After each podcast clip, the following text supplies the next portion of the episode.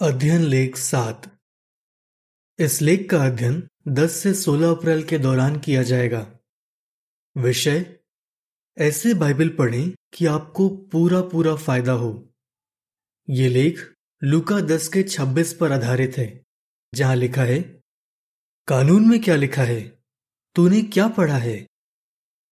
गीत सत्तानवे, ज़िंदगी टिकी यहाँ के वचनों पे। एक झलक। यहोवा के सभी सेवक हर दिन बाइबल पढ़ने की कोशिश करते हैं। दूसरे कई लोग भी बाइबल पढ़ते हैं, पर वो जो पढ़ते हैं, उसका मतलब नहीं समझ पाते। यीशु के दिनों में भी कुछ लोग ऐसे ही थे। अगर हम ध्यान दें कि यीशु ने उनसे क्या कहा तो हम समझ पाएँगे कि आज हमें बाइबल कैसे पढ़नी चाहिए, ताकि हमें उससे पूरा पूरा फ़ायदा हो। पैराग्राफ एक। सवाल, हम क्यों कह सकते हैं कि यीशु के लिए शास्त्र में लिखी बातें बहुत मायने रखती थीं? सोचिए, जब यीशु कुछ सिखाता होगा तो कैसा लगता होगा कैसे वो बार बार शास्त्र की बातें बताता होगा उसे वो सारी बातें मुँह जबानी याद थीं। गौर कीजिए कि उसके बपतिस्मे के बाद, उसकी कही जो सबसे पहली बात लिखी है, वो सीधे सीधे शास्त्र से थी और अपनी मौत से पहले भी उसने जो बातें कही उनमें से कुछ हूबहू शास्त्र में लिखी बातें थी। देखा जाए तो धरती पर साढ़े तीन साल सेवा करते वक्त यीशु ने अक्सर लोगों को शास्त्र की बातें बताई और खर्रों से भी पढ़कर सुनाया और उनका मतलब समझाया। फुटनोट, यीशु के बपतिस्मे के बाद जब पवित्र शक्ति से उसका अभिषेक किया गया तो ज़ाहिर है कि परमेश्वर ने कुछ ऐसा किया कि उसे स्वर की सारी बातें याद आ गईं। फुटनोट समाप्त। पैराग्राफ दो। सवाल, जब यीशु छोटा था तो किस वजह से वो शास्त्र की बातें अच्छे से जान पाया? प्रचार सेवा शुरू करने से सालों पहले भी यीशु ने कई बार परमेश्वर का वचन पढ़ा और सुना था। जब वो छोटा था तो घर पर उसके माता पिता यूसुफ और मरियम अक्सर शास्त्र की बातें बताते होंगे, और यीशु ध्यान से उनकी सुनता होगा। यीशु हर सप्त के दिन अपने परिवार के साथ सभाघर भी जाता होगा। वहाँ जब शास्त्र की बातें पढ़कर सुनाई जाती होंगी तो वह बड़े ध्यान से सुनता होगा। कुछ समय बाद उसने खर्रों में लिखी बातें खुद भी पढ़ना सीख लिया। इस वजह से वो शास्त्र में लिखी बातें अच्छे से समझने लगा। उसे उनसे लगाव हो गया और वो उनके मुताबिक काम भी करने लगा। ये हमें मंदिर में हुई उस घटना से भी पता चलता है जो तब हुई थी जब यीशु सिर्फ़ बारह साल का था। वो ऐसे शिक्षकों के बीच बैठा हुआ था, जो मूसा के कानून के जानकार थे। लेकिन वो सभी शिक्षक उसकी समझ और उसके जवाबों से रह रहकर दंग हो रहे थे। लूका दो का छियालीस, सैतालीस और बावन। फुटनोट, मरियम अक्सर शास्त्र की बातों का ज़िक्र करती थी। इससे पता चलता है कि वो इन्हें अच्छी तरह जानती थी। शायद यूसुफ और मरियम के पास इतने पैसे नहीं थे कि वो अपने लिए शास्त्र के खर्रे खरीद सकें। इसलिए जब सभाघर में परमेश्वर का वचन पढ़कर सुनाया जाता होगा तो वो बड़े ध्यान से सुनते होंगे, ताकि वो बातें याद रख सकें।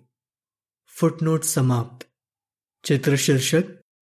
यीशु की पूरी ज़िंदगी से पता चलता है कि उसे शास्त्र से बहुत लगाव था, और वो उसमें लिखी बातों के मुताबिक काम भी करता था।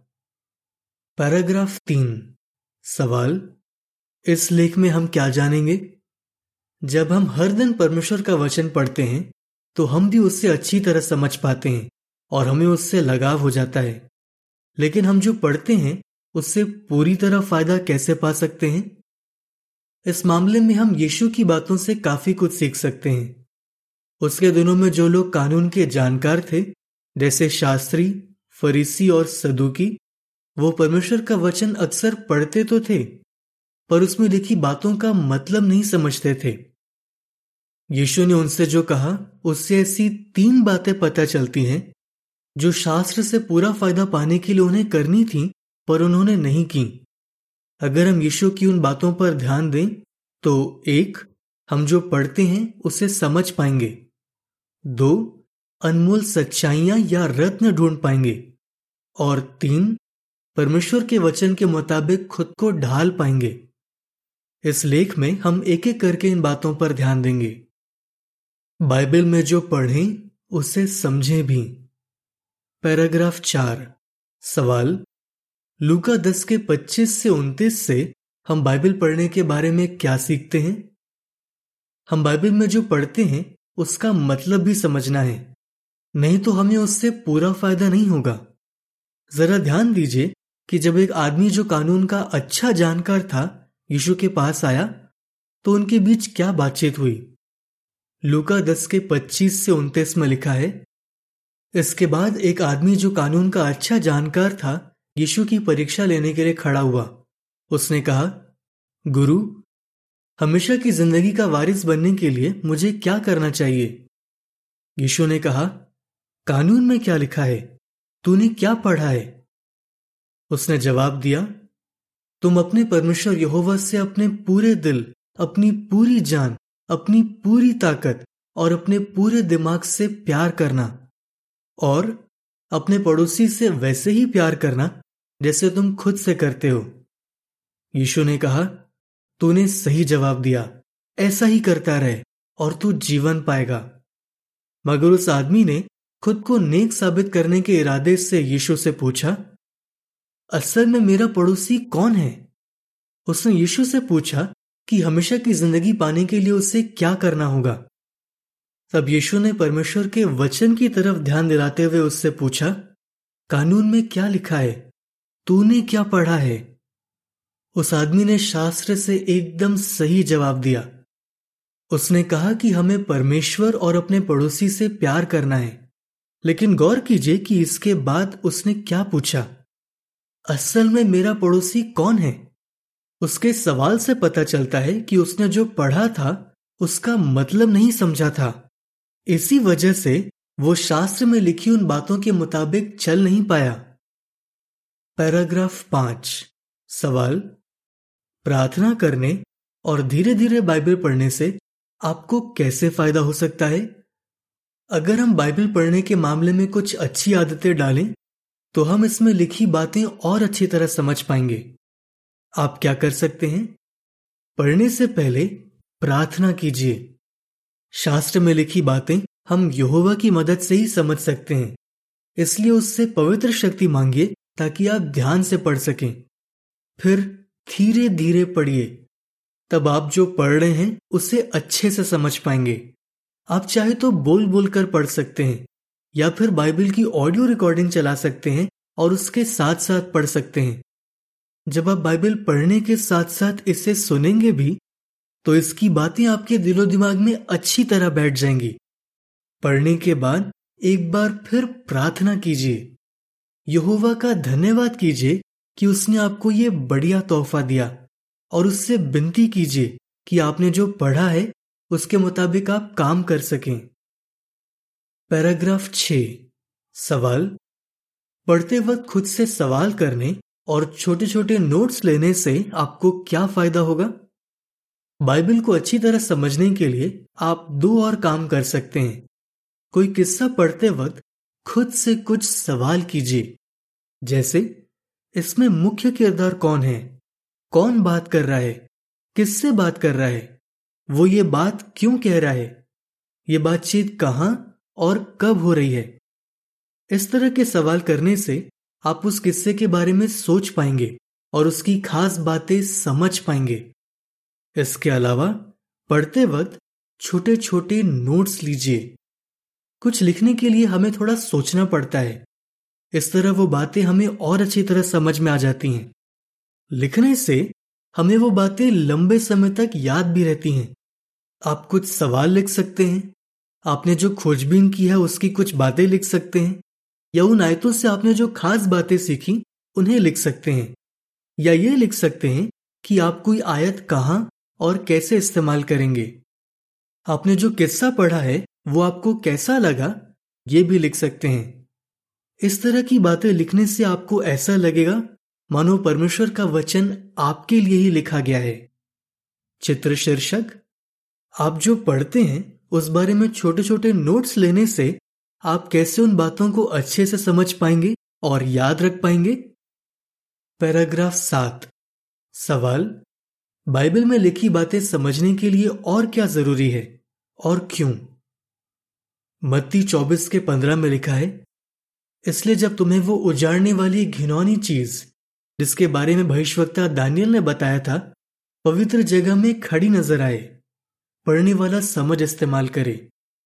यहाँ यीशु की कही बात से हमें बाइबल पढ़ने के बारे में एक और ज़रूरी बात पता चलती है। उसने कहा, पढ़ने वाला समझ इस्तेमाल करे। यीशु असल में पैनी समझ की बात कर रहा था। लेकिन पैनी समझ का मतलब क्या है? इसका मतलब है, ये समझना कि किसी एक बात का दूसरी बात से क्या नाता है, या वो उससे कैसे अलग है। और उन बातों को समझने की कोशिश करना, जो सीधे सीधे ना बताई गई हूँ। इस तरह पैनी समझ होने से, हम बाइबल की बातें और अच्छे से समझ पाएँगे। और जैसे यीशु की बात से पता चलता है, जब हमें यह समझना हो कि बाइबल की कोई भविष्यवाणी कैसे पूरी हो रही है तो उसके लिए भी हमें पहनी समझ चाहिए। देखा जाए तो हम बाइबल में जो भी पढ़ते हैं, उससे पूरा पूरा फ़ायदा पाने के लिए हमें पहनी समझ चाहिए। पैराग्राफ आठ सवाल, हम बाइबल में जो पढ़ते हैं, उसे और अच्छी तरह कैसे समझ सकते हैं? यहोवा अपने सेवकों को पैनी समझ देता है, इसलिए उससे विनती कीजिए कि वो आपको भी पैनी समझ दे। लेकिन अपनी प्रार्थना के मुताबिक आपको भी कुछ करना होगा। जब आप बाइबल का कोई भाग पढ़ते हैं तो गहराई से सोचिए कि आप जो बातें पहले से जानते हैं, उनसे इसका क्या नाता है। इसके लिए आप चाहें तो यहोवा के साक्ष्यों के लिए खोजबीन गाइड जैसे प्रकाशनों की मदद से खोजबीन कर सकते हैं। ऐसा करने से आप बाइबल के किस्से अच्छी तरह समझ पाएँगे और जान पाएँगे कि आप उसमें दी बातों के मुताबिक कैसे चल सकते हैं। इस तरह जब आप बाइबल पढ़ते वक्त पैनी समझ इस्तेमाल करेंगे तो उसके बारे में आपकी समझ बढ़ती जाएगी। बाइबल में जो पढ़ें, उसमें अनमोल रत्न ढूंढें। पैराग्राफ नौ। सवाल। सदुकियों ने शास्त्र की कौन सी अहम सच्चाई को नजरअंदाज कर दिया था? यीशु के जमाने के सदुकी लोग इब्रानी शास्त्र की पहली पाँच किताबों से अच्छी तरह वाकिफ थे। लेकिन उन किताबों में लिखी कुछ अहम सच्चाइयों को उन्होंने नहीं समझा। ऐसा हम क्यों कह सकते हैं? गौर कीजिए कि एक बार जब उन्होंने मरेवों के ज़िंदा होने के बारे में यीशु से सवाल किया तो उसने उन्हें क्या जवाब दिया? उसने कहा, क्या तुमने मूसा की किताब में नहीं पढ़ा कि परमेश्वर ने झाड़ी के पास क्या कहा था? मैं अब्राहम का परमेश्वर इजहाक का परमेश्वर और याकूब का परमेश्वर हूँ। मरकुस बारह का अठारह और छब्बीस। इसमें कोई शक नहीं कि उन सदुकियों ने यह किस्सा कई बार पढ़ा होगा, पर यीशु ने उनसे जो सवाल किया, उससे पता चलता है कि उन्होंने शास्त्र की एक अहम सच्चाई को नजरअंदाज कर दिया था। वो ये कि जिन लोगों की मौत हो गई है, उन्हें परमेश्वर ज़िंदा करेगा। पैराग्राफ दस, सवाल, बाइबल पढ़ते वक्त हमें किस बात पर ध्यान देना चाहिए? इस घटना से हम क्या सीखते हैं? जब हम बाइबल पढ़ते हैं तो हमें ध्यान देना है कि किसी आयत या किस्से से हम कौन कौन सी बातें सीख सकते हैं। हमें बाइबल में लिखी बुनियादी सच्चाइयाँ तो समझनी ही हैं। पर साथ ही, इसमें दी दूसरी ज़रूरी बातों और सिद्धांतों पर भी ध्यान देना है, जो शायद सीधे सीधे ना लिखे हों। ये बातें मानो शास्त्र की गहराई में छिपे अनमोल रत्नों जैसी हैं। पैराग्राफ 11 सवाल। दूसरा तिमोथियस तीन के सोलह और सत्रह को ध्यान में रखते हुए, आप बाइबल में अनमोल रत्न कैसे ढूंढ सकते हैं? बाइबल पढ़ते वक्त आप ये अनमोल रत्न कैसे ढूंढ सकते हैं? गौर कीजिए कि दूसरा तिमोथ्यूस तीन के सोलह और सत्रह में क्या लिखा है? वहाँ लिखा है, पूरा शास्त्र परमेश्वर की प्रेरणा से लिखा गया है, और सिखाने, समझाने, टेढ़ी बातों को सीध में लाने, और नेक स्तरों के मुताबिक सोच ढालने के लिए फ़ायदेमंद है, ताकि परमेश्वर का सेवक हर अच्छे काम के लिए पूरी तरह काबिल बने। और हर तरह से तैयार हो सके। वहाँ बताया गया है कि पूरा शास्त्र एक सिखाने, दो समझाने, तीन टेढ़ी बातों को सीध में लाने और चार सोच ढालने के लिए फ़ायदेमंद है। जब आप बाइबल का कोई किस्सा पढ़ते हैं तो सोचिए कि उससे आप यहोवा और उसके मकसद के बारे में क्या सीख सकते हैं या कौन से सिद्धांत सीख सकते हैं। ये भी ध्यान दीजिए कि बाइबल के उस किस्से से यहोवा आपको क्या समझाना चाहता है? आप ये कैसे जान सकते हैं? सोचिए कि उससे आपको क्या पता चलता है। कहीं आपके अंदर कोई बुरी इच्छा तो नहीं? या आपका रवैया कैसा है? फिर सोचिए कि आप वो गलत इच्छा अपने मन से कैसे निकाल सकते हैं और कैसे यहोवा के वफादार रह सकते हैं। ये भी सोचिए कि आप इस किस्से से कैसे टेढ़ी बातों को सीध में ला सकते हैं। जैसे प्रचार करते वक्त आप किसी की गलत सोच कैसे सुधार सकते हैं? ये भी जानने की कोशिश कीजिए कि क्या उस किस्से में कोई ऐसी बात लिखी है जिससे आप अपनी सोच ढाल सकते हैं और यहोवा की तरह सोच सकते हैं? जब आप बाइबल पढ़ते वक्त इन चार बातों पर ध्यान देंगे तो आप बहुत से अनमोल रत्न ढूंढ पाएँगे। यहाँ तक कि उन किताबों में भी, जिन्हें शायद आप इतना ज़्यादा नहीं पढ़ते। ये तरीका आजमाने से आपको बहुत फ़ायदा होगा। बाइबल में जो पढ़ें, उसके मुताबिक खुद को ढालें। पैराग्राफ 12 सवाल, यीशु ने फरीसियों से यह सवाल क्यों किया कि क्या तुमने नहीं पढ़ा? एक और मौके पर यीशु ने फरीसियों से सवाल किया, क्या तुमने नहीं पढ़ा? मत्ती बारह का एक से सात। उसने ये सवाल इसलिए किया क्योंकि फरीसी शास्त्र को सही इरादे से नहीं पढ़ते थे। उस मौके पर उन्होंने यीशु के चेलों पर यह इल्ज़ाम लगाया कि वो सब्त का नियम नहीं मानते। तब यीशु ने उन्हें शास्त्र से दो उदाहरण बताए और होशे की किताब में लिखी एक बात बताई। इस तरह उसने बताया कि फरीसी ये समझ ही नहीं पाए थे कि सब्त का कानून क्यों दिया गया है, इसलिए वो लोगों पर दया भी नहीं करते थे। फरीसी परमेश्वर के वचन के मुताबिक खुद को क्यों नहीं ढाल पाए? क्योंकि वो पढ़ते तो थे, पर सही इरादे से नहीं। वो खुद को कुछ ज़्यादा ही समझते थे और सिर्फ़ दूसरों में नुक्स निकालने के इरादे से पढ़ते थे। अपने इसी रवैये की वजह से वो शास्त्र में जो पढ़ते थे, उसका असल मतलब नहीं समझ पाते थे। फुटनोट, मत्ती 19 का चार से छह भी पढ़ें, जहाँ यीशु ने फरीसियों से वही सवाल किया, क्या तुमने नहीं पढ़ा? उन फरीसियों ने दुनिया की रचना के बारे में शास्त्र में कई बार पढ़ा होगा, जब परमेश्वर ने एक आदमी और औरत को एक बंधन में बांधा था। पर उन्होंने ये नहीं समझा कि परमेश्वर की नज़र में यह बंधन कितना खास है और इसे हल्के में नहीं लिया जाना चाहिए। फुटनोट समाप्त। पैराग्राफ 12 से जुड़ी तस्वीर के बारे में। राजघर में सभा के दौरान ऑडियो वीडियो चलाने वाले एक भाई से कई गलतियाँ हो जाती हैं। लेकिन सभा के बाद दूसरे भाई उसे उसकी गलतियाँ बताने के बजाय उसके अच्छे काम की तारीफ़ करते हैं। पैराग्राफ तेरह। सवाल, हमें किस इरादे से बाइबल पढ़नी चाहिए और क्यों? यीशु ने फरीसियों से जो कहा, उससे हम सीखते हैं कि हमें सही इरादे से बाइबल पढ़नी चाहिए। अगर हम फरीसियों की तरह खुद को बहुत ज़्यादा समझेंगे या इस इरादे से बाइबल पढ़ेंगे कि हम दूसरों में नुक्स निकाल सकें तो हम जो पढ़ते हैं, उससे हमें कोई फ़ायदा नहीं होगा। इसलिए हमें नम्र होना चाहिए और सीखने के लिए तैयार रहना चाहिए। याकूब एक के बारह में लिखा है, जब तुम्हारे अंदर वचन बोया जाता है तो उसे कोमलता से स्वीकार करो। अगर हम कोमल या नम्र होंगे और सही इरादे से परमेश्वर का वचन पढ़ेंगे, तभी ये हमारे दिल पर असर करेगा। और फिर जब हम बाइबल में दया, करुणा या प्यार के बारे में कोई किस्सा पढ़ेंगे तो हम खुद को उस हिसाब से ढाल पाएँगे और अपने अंदर ये गुण बढ़ा पाएँगे। पैराग्राफ चौदह। सवाल, हम कैसे जान सकते हैं कि हम बाइबल के मुताबिक खुद को ढाल रहे हैं या नहीं? हम दूसरों के साथ जिस तरह व्यवहार करते हैं, उससे पता चलेगा कि हम परमेश्वर के वचन के मुताबिक खुद को ढाल रहे हैं या नहीं। फरीसियों ने परमेश्वर के वचन के मुताबिक खुद को नहीं ढाला। इस वजह से वो निर्दोष लोगों को दोषी ठहराते थे। मत्ती बारह का साथ हमें ध्यान देना चाहिए कि हम दूसरों के बारे में क्या सोचते हैं और उनके साथ कैसा व्यवहार करते हैं। इस तरह हम जान पाएँगे कि परमेश्वर का वचन हम पर असर कर रहा है या नहीं।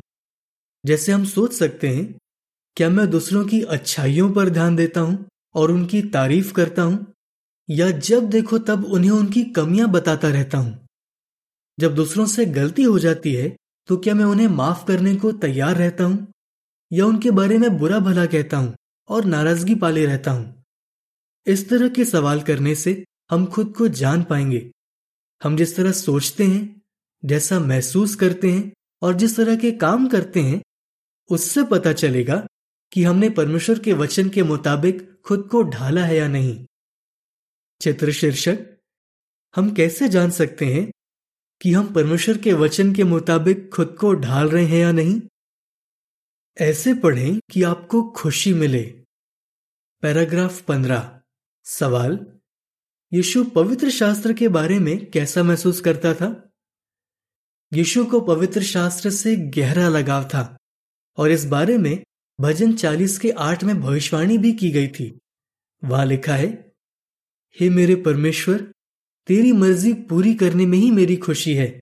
तेरा कानून मेरे दिल की गहराई में बसा है। इसी वजह से यीशु खुशी से यहोवा की सेवा कर पाया और अपने हर काम में कामयाब हो पाया। हम भी अगर परमेश्वर का वचन पढ़ेंगे और हमें उससे लगाव होगा तो हम खुश रह पाएँगे और कामयाब हो पाएँगे। पैराग्राफ 16 सवाल। आप बाइबल में जो पढ़ते हैं उससे पूरा पूरा फ़ायदा पाने के लिए आप क्या करेंगे? यीशु के उदाहरण से और उसकी बातों से हमने जो सीखा, उसे ध्यान में रखते हुए, आइए हम और अच्छी तरह बाइबल पढ़ने की कोशिश करें। बाइबल का कोई किस्सा अच्छी तरह समझने के लिए हम प्रार्थना कर सकते हैं धीरे धीरे पढ़ सकते हैं, सवाल कर सकते हैं और छोटे छोटे नोट्स ले सकते हैं। इसके अलावा, हमें उन बातों के बारे में भी गहराई से सोचना चाहिए जो सीधे सीधे नहीं लिखी हैं। इसके लिए हम अपने प्रकाशनों में खोजबीन भी कर सकते हैं। बाइबल को सरसरी तौर पर पढ़ने के बजाय हम इसमें छिपे अनमोल रत्न ढूँढने की भी कोशिश कर सकते हैं। यहाँ तक कि उन हिस्सों में भी जिनके बारे में हम ज़्यादा नहीं जानते। इस तरह हम बाइबल से बहुत कुछ सीख पाएँगे और सही इरादे से पढ़ना भी ज़रूरी है। तभी हम परमेश्वर के वचन के मुताबिक खुद को ढाल पाएँगे। जब हम ये सब बातें ध्यान में रखकर बाइबल पढ़ेंगे तो हमें इससे पूरा पूरा फ़ायदा होगा और हम यहोवा के और करीब आते जाएँगे। कुछ और जानकारी। यीशु की कई बातों पर ध्यान देने से आप जो पढ़ते हैं, उसे समझ पाएँगे। एक, आप जो पढ़ते हैं, उसे समझने की कोशिश कीजिए और पैनी समझ बढ़ाइए, ताकि आप जान पाए कि आप सीखी हुई बातों के मुताबिक कैसे चल सकते हैं। दो, बाइबल का कोई किस्सा पढ़ने के बाद उस बारे में ध्यान से सोचिए, ताकि आप उसमें छिपे अनमोल रत्न ढूंढ सकें। तीन, बाइबल में लिखी बातों के मुताबिक खुद को ढालिए और उस हिसाब से दूसरों के साथ व्यवहार कीजिए। वापस लेख पर। जब आप बाइबल का कोई किस्सा पढ़ते हैं तो आप कैसे उसे अच्छे से समझ सकते हैं? उसमें अनमोल रत्न ढूंढ सकते हैं? उसमें दी बातों के मुताबिक खुद को ढाल सकते हैं? गीत पिचानवे, बढ़ती है रोशनी सच्चाई की, लेख समाप्त।